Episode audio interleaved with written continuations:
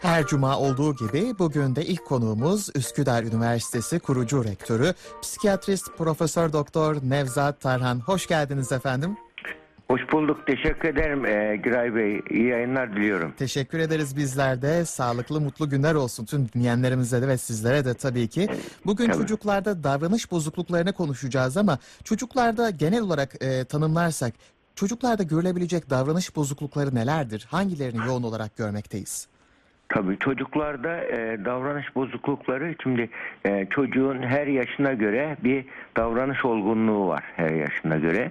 Ve bu yaşına uygun davranış olgunluğunu göstermiyorsa çocuk o durumlara davranış bozukluğu e, e, sınırlarına giriyor o, o gibi şeyler.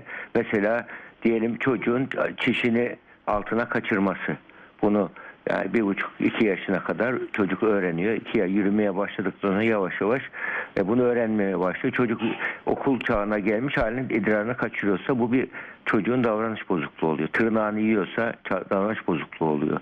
Mesela gülünecek yerde e, gül, gül- gülmüyor, ağlanacak yerde ağlamıyorsa, yani e, misafirler geldiği zaman nasıl davranacağını bilmiyorsa, e, ne zaman oturacağını, ne zaman kalkacağını bilmiyorsa, yani yaşına uygun bir olgunluk lazım. Mesela diyelim bir e, ilkokul çağındaki ya da o e, anaokulundaki bir çocuğun davranışlarını 40 yaşındaki bir insan yapsa bu hasta dersiniz. Çünkü Tabii. mesela düğünlerde vardır. Çocuklar sıralar arasında dolaşır, sahneye çıkar, iner. Ama bunu bir büyük yapsa herkes ne yapıyor bu saçmalıyor der. O, o çocuğun yani o çocuk için doğaldır o. Ama o çocuğun yaşına uygun davranış hiç yapmaması da davranış bozukluğudur. Yani ürkek, çekingen, yani fazla içine kapanık, kimseyle konuşmayan, böyle korkan, yani her şeye yüzü kızaran diyelim. Böyle sosyal kaçınmada bir davranış bozukluğudur. Yani bu, bu gibi durumlar yani şeyler yani mesela gider e, misafir gelir eve onların pardüsüsünün ucunu keser çocuk. Yani Evet. bu davranış bozukluğudur. Mesela zarar verme davranışıdır. Yani ortalığı karıştırır bırakır. Mesela yapmaz. Bunlar hepsi çocuk için yani yaşına uygun olmayan davranışları yaptığı zaman ya da ergenlikte diyelim. Yani ergenlikte belli bir ergenlikte olması gereken bir davranış vardır kişinin. Yani, yani vücut gelişmiştir, hızlı ergen olmuştur ama ruhu ona paralel gelişmemiştir. O için ergenlik bir geçiş dönemidir. Ergenlikte gelgitler olabilir. Yani bir onun için delikanlı denir ergenlere. Yani o delikanlı deli çağı vardır. E, mantıktan çok duygular baskın olduğu bir çağ olduğu için o çağda e, çok hatalar yapılır ama bu 22 yaşında olumluluk dönemine geçiyor. Mesela bazı erkeklerde bu 40 yaşını buluyor. Evlendiği halde halen daha e, uzamış ergenlik oluyor. Ergenlikteki ergenlik sorunlarını baş etmeyi öğrenemiyor. Onun için davranış geliştirmek çocuğun genetik olarak gelen bir şey değil çocuğun. Hayatı öğrenmesi, davranış geliştirmesi, olumlu davranışla olumsuz davranışı ayırt etmesi, olumlu davranışı yapması, olumsuzu olumsuza hayır diyebilmesi bu e, sosyal çevreyle öğreniyor çocuk. Bunun için bunların hepsi birer e, davranış bozu, yıkıcı davranış bozuklukları var. Mesela yangın çıkarır, ateşte oynar, evde ocağı açık bırakır. Anneyi kızdıracak, çileden çıkartacak şey yapar. Her şeye karşıt gelme, karşıt koyma davranışı olur. Hiç ağzına evet kelimesi çıkmaz. Ne yapsan itiraz eder. Yani e, bu kuralları bozmaktan zevk alır. Yani bu bütün bunlar hepsi davranış bozukları. Bu çocuklarda e, yıkıcı davranış bozukluğu diye ayrı bir gruba alınıyor. Yani no- hiperaktivitenin dışındadır mesela. Hiperaktivite de bir davranış bozukluğu ama sevimli hiperaktiviteler vardır ki onlar e, bir şeydir. Yani yıkıcı davranışları Hmm. fazla yoktur. Bu farkı Ee, önemliydi. Evet. Yani dürtü kontrol bozukluğu oluyor daha çok çocuklarda. Her yaşın bir dürtü kontrol becerisi var. Yani dürtü kontrolü, arzuları, dürtüleri kontrol etmek bir kişinin bir, bir açıdan bizim kültürümüzde nefis olgunluğu diye geçen bir şey var. Yani nefsini olgunlaştırmayan bir kimse çocuksu kalır. İmmatür dediğimiz pueril deniyor bilimsel terminolojide. Pueril, olgun, immatür, olgunlaşmamış kişilik varsa bu kişide yaşa uygun davranış geliştirmediği için davranış bozukluğu vardır ve bu kişi bunları öğrenmesi gerekiyor. Mesela e, ne- nerede duracağını öğrenmesi gerekiyor. Davranışlarına sınır koymayı öğrenmesi gerekiyor. Sosyal sınırları öğrenmesi gerekiyor. Bunun çocuk nasıl öğrenir? Genetik olarak kodlanmamış bu. İlginç. Çocuk yaşadığı yani isterseniz e, şey kısmına geçeyim ben. Hani pandemi döneminde e, ne gibi davranış bozuklukları oluyor diye. Evet yani. çünkü çocuklar da ailelerle daha çok aslında temas ediyor. Bir Tamam. yandan iyi bir e, durum aslında ailenin çocukla teması ama bir yandan da sorunları daha da fazla büyütebilen bir süreç. E, çünkü kapalı alanlarda kısıtlı imkanlarla ve kısıtlı yerlerde daha çok temas var ve dolayısıyla sorunlar da tartışmalar da olabiliyor böylesi durumlarda. Böyle bir durumda neler yapılabilir? Aileler nasıl çözüm bulabilir? Bunu da konuşalım isterseniz. Buyurun. Tabii yani böyle, böyle durumlarda şimdi pandemi dönemi gerçekten e, küresel olarak herkes etkilendi. Her yaş grubu etkilendi. E, çocuk yaş grubu daha da çok etkilendi. Onu söyleyeyim. Çok belli olmuyor şu anda ama biz çocuk psikiyatrisi polikliniğinde ciddi vakalar görmeye başladık. Mesela otizmde artış var. Otistik davranışta çocuklarda. Şimdi otizm e, neden artıyor? Şimdi iki türlü otizm var. Biri e, şeyle kaynaklanan yani genetik olarak kaynaklanan otizm. Bir de sonradan gelişen otizm var. Doğuştan gelmeyen, sonradan gelişen otistik yani bunlar bütün hepsine otistik spektrum bozukluğu deniyor. Yani bir yaygın gelişim bozukluğu da deniyor. Nöro, neurodevelopmental disorder da diyorlar gelişimsel. Yani beyni farklı gelişiyor bu çocukların. Şu, şu beş tane özelliği sağlıklı gelişmesi lazım. Çocukta bir gelişim bozukluğu, nöro gelişim bozukluğu olmaması için 4-5 becerinin iyi gelişmesi lazım. Mesela bunlar ince motor beceri, kaba motor beceri. Mesela ince motor ne- beceri nedir? İşte düğmelerini ilik- ilikleyebilmesi lazım. Eh, Yazı yazabilmesi lazım. Bir şeyleri söküp takması lazım. Kaba motor beceri mesela top oynaması, arabaya binmesi, düş, düşüp kalkmadan yürümesi, koşması lazım. Yani böyle sar, sarsaklanarak yürümemesi lazım. Herkes nasıl yürüyorsa grup ona uygun yürümesi lazım. Bu mesela bu yürüyüşü kaba motor becerisi gelişmemiştir. Otistik çocuğa uzaktan bakarsan yürümesinin tuhaflığını anlarsınız bu otistik diye gülmesinden anlarsınız. Mesela bu e, kaba motor becerisi vardır. Onun dışında şey zihinsel zeka becerileri vardır. Şimdi bu pandemi döneminde bu zeka becerileri işte mantıksal zeka becerileri tam tersine çok iyi gelişiyor. O bilgisayarla daha çok şeylerle ilgilenerek çok gelişiyor. Ama ince motor, kaba motor becerileri gelişmiyor. Bir de dil becerileri var. Dil becerilerinin de gelişmesi şöyle. Dil becerileri hatta böyle bize bazen çocuk 4 yaşına geldiği halde cümle kurmayı öğrenememiş. Konuşamıyor. Gecikmiş konuşma diye getiriliyor. Gecikmiş konuşma otizmin bir e, işaretidir. Bir otistik mi diye bakıyoruz. Bir bakıyoruz ki çocuk bütün gün evde televizyonun karşısında klip sendromu deniyor yani popüler terim e, psikolojide. Yani çocuk devamlı hoşlandığı klip seyrediyor. Yani sözcük üretmeye ihtiyaç hissetmiyor. Hissetmeyince konuşmayı öğrenmiyor çocuk. Ve konuşmayı öğrenmediği için de konuşamıyor bu çocuk diyorlar. Halbuki ucuz bakıcı eline tableti veriyor anne baba. Televizyon karşısında oturuyor çocuk orada oynuyor vakit geçiyor ne güzel oyalanıyor diyorsun. Ama çocuk sadece öğrendiği beceri orada işte görsel becerilerini geliştiriyor. Ama dilsel beceri geliştiremiyor. işitsel beceriyi tam geliştiremiyor. ince motor, kaba motor beceriyi geliştiremiyor. Duygusal becerileri geliştiremiyor. Nerede ağlayacak, nerede gülecek, ne- nerede nasıl tepki verecek bunların hepsini sosyal ortamda büyüyor, öğreniyor çocuk. Arkadaş ortamında öğreniyor, oyunda öğreniyor. Onun için oyun çocuğun en ciddi işidir. Bunu biz çocuğumuza eğer öğretmezsek, bunun ortamını sağlamazsak çocuğa, çocuk bunu sadece tek dünya ile ilgi koy- kurduğu alan şey haline gelirse, e, televizyon haline gelirse oradan öğrendikleriyle beynin sadece o alanları gelişecek. Duyu becerileri, ince motor, kaba motor, sosyal becerileri, e, duygusal becerileri bunlar gelişmeyecek. Onun için sadece tek becerini geliştirirseniz o çocuk bir konuda deha adacığı vardır beyninde. Bir konuda süperdir ama onun dışında e, insanlarla oturup konuşmayı bilmez, kalabalığa girmeyi bilmez, arkadaşla oynamayı bilmez, paylaşmayı bilmez, yardımlaşmayı bilmez. Birisi düşüp yaralansa hatta kendisi yaralansa o ne yapacağını bilmeyen bir çocuk e, gelişir. Onun için bütün bunları hep e, sosyal ortamda öğreniyor. E, İlk sosyal ortamda ailedir. Onun için aile kutsaldır. Yani ya anne anne baba kutsal olmaz. Annelik babalık e, ya da aile yapı olarak kurum yani bina olarak değil de e, ku- kurumsal olarak kutsaldır. Çünkü çocuğun ilk okuludur aile. Evet. Yani ailenin dağılmasının kötü sonuçlarını şu anda e, gelişmiş ülkeler görmeye başladılar. Feryat ediyorlar ne yapacağız diye. Yani özgürlüklerde dozunu kaçırdık diye yani yeni yeni bir bilim dalı ortaya çıktı. Şu anda işte e, çocuklara e, şey e, bilgelik eğitimlerine başlandı birçok okullarda. Bilgeliği artık şey olarak öğretiliyor çocuklara. Küçük yaşta neden öğretiyor? Yalan söylememeyi, sözünde durmayı, insanlara paylaşımcı olmayı, empatiyi. Bunu bunu bile çocuk empatinin dürtü eğilim olarak var. Mesela kız çocuklarında daha gelişmiştir. Erkek çocuklarında daha azdır. Yani hatta bir e, anaokulu çocuklarda bir gözlem yapılıyor.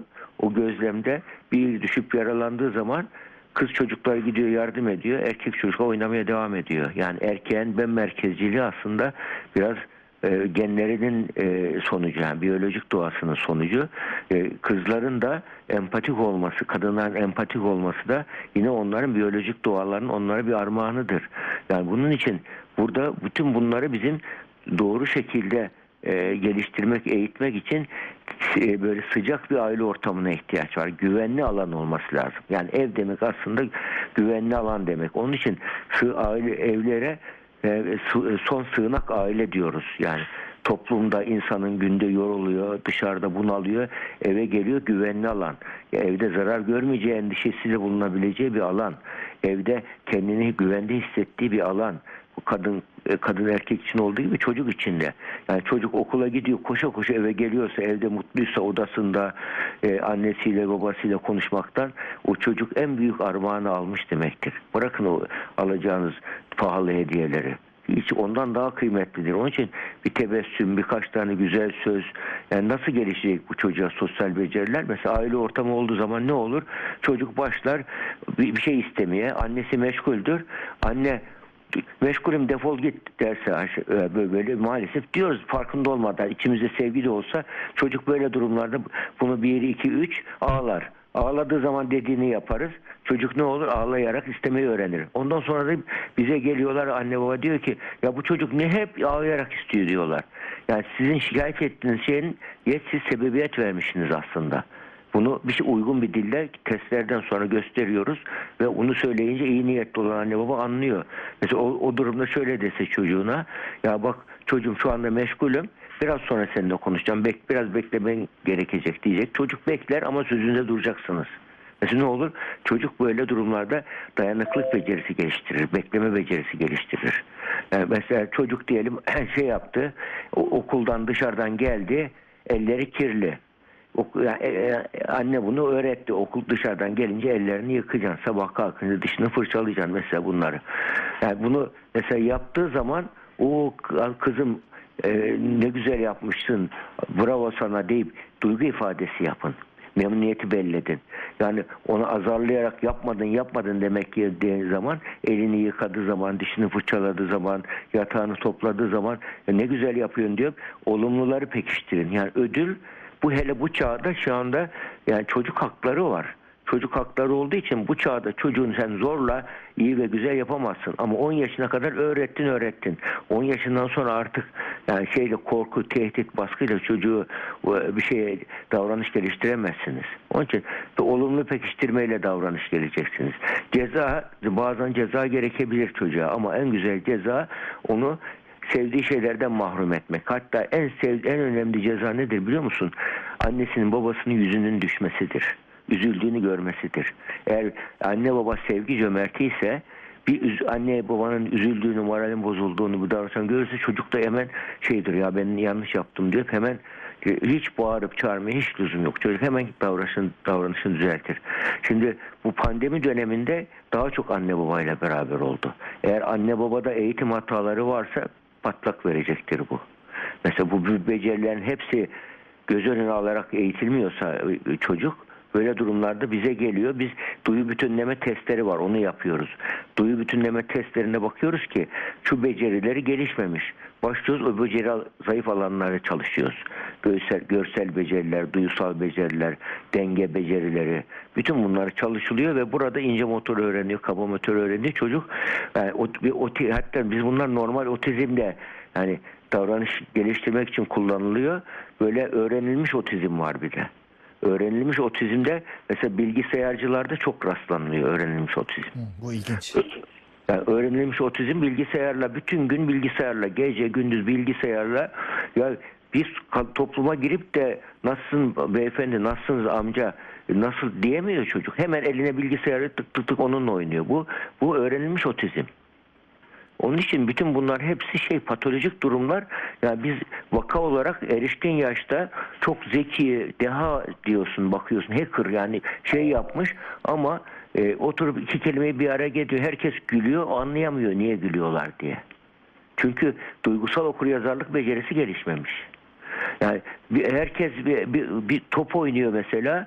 O bir türlü ayam, uyum sağlayamıyor. Do, o, uygun pozisyona giremiyor. İşte kaba motor becerisi gelişmemiş. Onları e, özel tek e, öz, birebir eğitmek gerekiyor onları.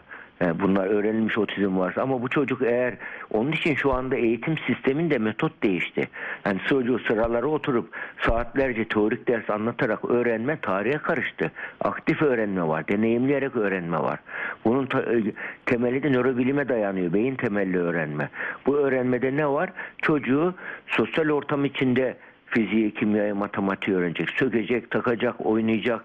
Sokakta, bahçede öğrenecek çocuk. Okulu yani ders tık, odalara tıkayarak öğretmeyeceğiz çocuğu. Bu çağda yetiştirdiğimiz böyle çocuklar korkuyla yönetilmeye alışır. Korkuyla yönetilen bir toplumda iyilik, sen gelişme bekleme. Sadece e, şeyin e, bilimin nesnesi olursunuz. Pazarlamanın nesnesi olursunuz. Pazarlamanın öznesi olmanız için dünyada keşifçi niye San Francisco'da Silikon Vadisi var da orada şey gelişti. Yani çünkü oranın özelliği şuydu. e, özgürlük merakları oraya gitti. E, orada altın bulundu.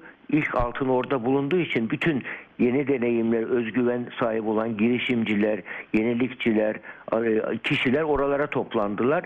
Devamlı yani şu anda mesela bizim bildiğimiz şu Google iki tane yüksek lisans tezinden çıkmış ortaya iki gencin. E, de- de- Helvet Packard bilgisayarı nasıl çıkmış? O da bir doktora öğrencisinin iki doktor öğrencisine isimlerinin baş harfleri o. Bir araya gelmişler ve şu, o şekilde e, bilişim teknolojisi devi olmuşlar. Yani bunların hepsi girişimcilik, o, e, özgüvenle bu oluyor. Özgürlük ortamı olacak, güven ortamı olacak. Özgürlük, yani çocuklarımızı biz böyle bir ortamda yetiştirmeyip çocuğumuzu mum gibi olsun diye e, böyle eski gelenekle yetiştirirsek biz küresel yarışı kaybederiz. Küresel yarışta sadece pazarlam pazarlanan e, tüketici bir e, şey oluruz, nesne oluruz. Üretici olmak istiyorsak çocuğumuzu mesela evde ne konuşuyoruz diyelim. Yani evde hep ne konuşuluyor? Tüketim mi konuşuluyor, üretim mi konuşuluyor? Buna bakmak. Birazdan belki Özlem Hanım da değinecektir o. Finansal okuryazarlıkta Evet. tüketim değil, üretim de önemli. Bir ailede yani çocuk üretim mi konuşuluyor? Sen ne üretiyorsun? Kendin için, geleceğin için ne üretiyorsun? Ailen için ne üretiyorsun? Hayat için, toplum için ne üretiyorsun? Üretim odaklı bir yaşam sistemi olmalı. Ama şu anda hedonizm küresel bir hastalık haline geldiği için zevkçilik, tüketim. Yani evde devamlı ne alalım, ne alışveriş yapalım. Baba zavallı babalar para makinesi gibi. Para kazandırıp o nasıl tüketecekler onlara yetiştirmeye çalışıyor. Halbuki çocuklar küçük yaşta üretime katkı sağlamayı öğrenmeleri lazım. Mesela bu davranış geliştirme. Bunu öğretmezsen ondan sonra benim çocuğum miras yedi oldu. Benim çocuğum bağımlı oldu. Madde kullanıyor. E tabi sen ona küçük yaşta her yaşın sorumluluğunu öğretmezsen her yaşın hakları olduğu gibi sorumlulukları da var. Hakları var, özgürlükleri var, sorumlulukları var. Çocuğa o yaşın sorumluluğu öğretmezsen o çocuk ne olur? Sadece ben merkezi bir çocuk olur. Narsistik bir birey olur. Dünya e, benim etrafımda dönsün ister çocuğa. Mesela çocuğun bazı durumlarda da bazı anne baba da bizim kültürümüzde çoktur o. Çocuğu şey gibi yetiştiriyor, kendine bağımlı yetiştiriyor. Çocuğun morali bozuluyor. sıkıntıyı nasıl gidereceğini öğrenemiyor mesela çocuk. Kendini eğlendirmeyi öğrenemiyor. Kendini sak- sakinleştirmeyi öğrenemiyor. Mesela bir üzüldüğü zaman üzüntüyü nasıl gidereceğini öğrenmiyor. Sıkıntıyı nasıl gidereceğini öğrenmiyor. Bunlar sorun çözme becerileri. Sorun e, bunları anne babanın çocuğa öğretmesi gerekiyor. Yani okullarda bu altın okul başladıktan sonra çok geç bunlar. Yani okuldan sonra da tabii 6 yaşından sonra da önemli ama bunların çoğunu 6 yaşından çocuk bir şeye moralde bozulduğu zaman sakinleşsen bunu nasıl yapacağını öğrenir. Eğer öğrenmezse çocuk nese bağımlı bir kişilik geliştirir. Her şeyi annesine sorar. Her şeyi birisine sormak ister. Yani birisine bağımlı yaşamak zorunda olur. Bireyselleşemez. Yani çocuğa hayal kurma becerisi de geliştirmek lazım. Hayal kurma anne babalar farkında olmadan çocukların hayallerini çalıyorlar. Nasıl yapıyorlar? Çocuk hayal kuracak. Hayal kurunca canı bir şey isteyecek. İstek uyanınca ihtiyaç ortaya çıkacak. İhtiyaç oluşunca tekrar hayal kuracak ve amaç geliştirecek ve bu bir döngü halinde ihtiyaç döngüsü halinde dönüyor bu. Döndüğü zaman çocuk hayal kurmayan bir çocuk anne baba çocuğun her dediğini yaparsa her istediğini alırsa çocuğun hayal kurmasına ihtiyaç kalmaz. Nasıl annem bile benim yerime hayal kuruyor der. Ve bu çocuğun sen yani keşfedici, yaratıcı, e, girişken, üretken olmasını bekleme bunun. Yani Evet. biz ay- ay- çocuklarımız ciddi yanlış yetiştiriyoruz. Bu pandemide bu daha çok ortaya çıktı şimdi. Kontrolcülük ne yazık ki evet daha fazla arttı. Bu da Daha fazla gerçek. anne babanın hataları daha çok yaşıyor. Bir de sosyal çevrede biraz törpülüyordu çocuk onu okulda vesaire arkadaşlar arasında. Şimdi o da yok. Yüz, tek öğren, öğretme kaynağı anne baba. Ya anne babaya hem sevgi hem öfke geliştiren bir e, çocuk tipi ortaya çıkacak. Onun için anne baba muhakkak burada artık kendi doğru eğitim nasıl veririm çocuğa diye bunu e, kendilerini geliştirmesi lazım. Herkes öğrenecek. Başka çare yok. Evet, süremizi ben geçirmeyeyim. Son Sazı iki elime aldım. dakikamız var yeterli. Onda Evet. da aslında isterseniz şeye değinelim özellikle bir konu var. Ee, bu başlık da önemli. Çünkü ergenlerde ve çocuklarda yalan söyleme, çalma, e, küfretme ve anne babaya hakaret ya da belki e, saldırı boyutlarında da eylemler olabiliyor. Bu konularda da neler yapılabilir? Ne yapabilir aileler? Bunu Tabii. konuşalım isterseniz. Tabii burada çocukta böyle evlemler varsa anne baba yalan söylemiyorsa bile çocukta evde tutarsız disiplin vardır. Tutarlı disiplin olan yerlerde yani çocuk bir gün yalan söyledi anne hiçbir tepki vermedi görmezlikten geldi. Çocuk yalanla sonuç almayı öğrendi. Mesela savunma yalanları vardır çocuğa. Diyelim çocuk e, annesi ortalığı temizi o da kız çocuğu 4-5 yaşlarında anneme yardım edeyim diye vazoyu aldı şey yaptı. Tam onu yaparken pat diye kırıldı vazo. Annesi koşarak geldi ne oldu diye.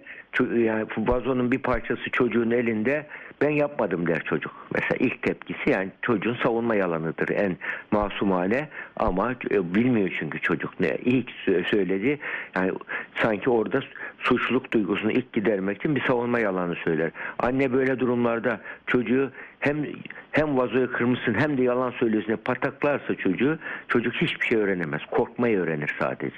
Halbuki anne şöyle dese bak çocuğum sen e, hatta yalan diye çocuğu etiketlemek lazım. Bak çocuğum sen e, bu bir hata yaptın.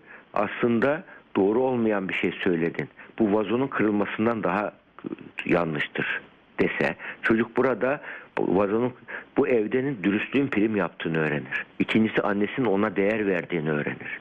Sevdiğini öğrenir. Böyle olunca çocuk ne yapar? Bir daha yalan söyleyerek kendini savunma gibi bir refleks geliştirmez.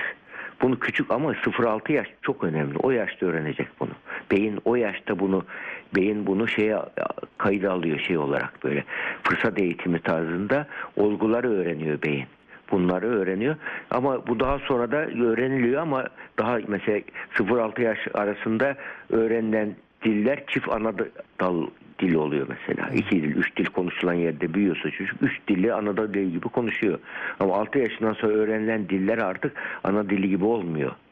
Yani onun için her şey 0-6 yaş arasında çok hayatta insanın beynini öğrendiği şeylerin %50'den fazlası 0-6 yaş arasında ve bu davranış geliştirme de aynı şekilde. Yani çocuğa yalan söyleyen bir çocuğa yalanın onaylanmadığı bir bir, kurallı ortam geliştirmek gerekiyor. Anne baba bir kere ortak dil oluşturacak. Baba eğer ya bu çocuk yalan söylesin bu kadar da yani biz dümdüz çocuk yetiştiremeyiz diyorsa o zaman o çocuk hatta şöyle bir şey var benim rahmetli annemin anlattığı bir hikayedir. Beni çocukluğumda çok etkilemiştir. Şöyle bir gün şunu anlattı annem dedi ki bir birisi çok büyük bir suç işlemiş diyor. Suç işlemiş artık idam edilecek. İdam sehpasına giderken son isteğin nedir diye sormuşlar. Ee, demiş ki annemin dilini öpmek istiyorum demiş.